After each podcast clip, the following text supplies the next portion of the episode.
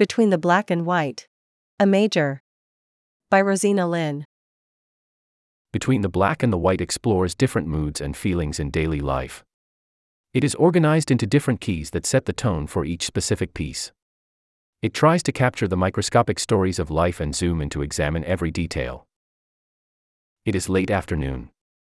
We are sitting on a rainbow striped picnic blanket on the oval, blasting Uchis Light Randy B the charcuterie board with spicy salami, cheese, and pretzels.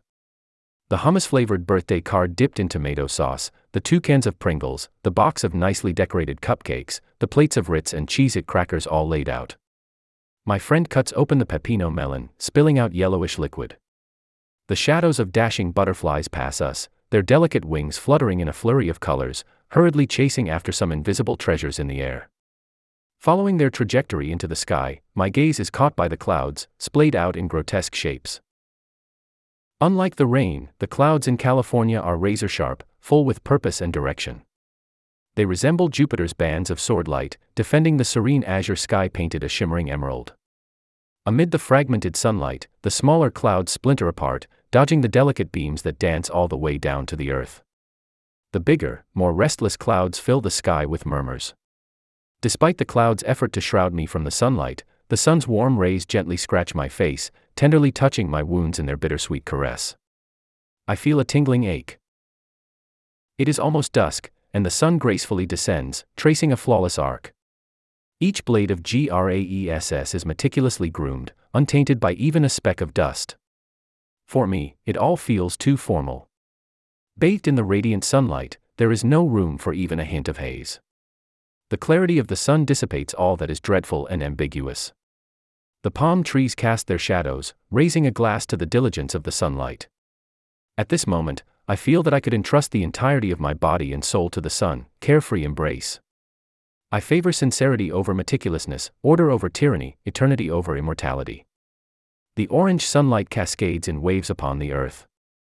I yearn to delicately cut the image out with lace scissors, fragment by fragment, to preserve this moment in the depths of my memory. Tired of the light, I look down, seeking solace in the shadows that flicker across the ground. There, beneath the radiant sun, our shadows frolic and play. They leap and twirl, chasing fleeting happiness, they glide through the golden tapestry of sunlight, unhindered by doubt or fear, their laughter echoing through the air like a symphony of freedom, while we remain rooted in our longing. My friend's laughter brings me back to the present. I take an ice cream from the picnic basket. I like to use a spoon to pile the ice cream into little snowmen, in my absence of mind, scooping it carefully, licking the white sweetness with my tongue little by little, eager to warm it, only to melt it with my warmth. Oh, ice cream, stubborn like a child, playing a whimsical game of hide and seek, forever eluding our GRAESP. Even coldness returns to energy when it is consumed. As I lay down on the picnic blanket, I feel it.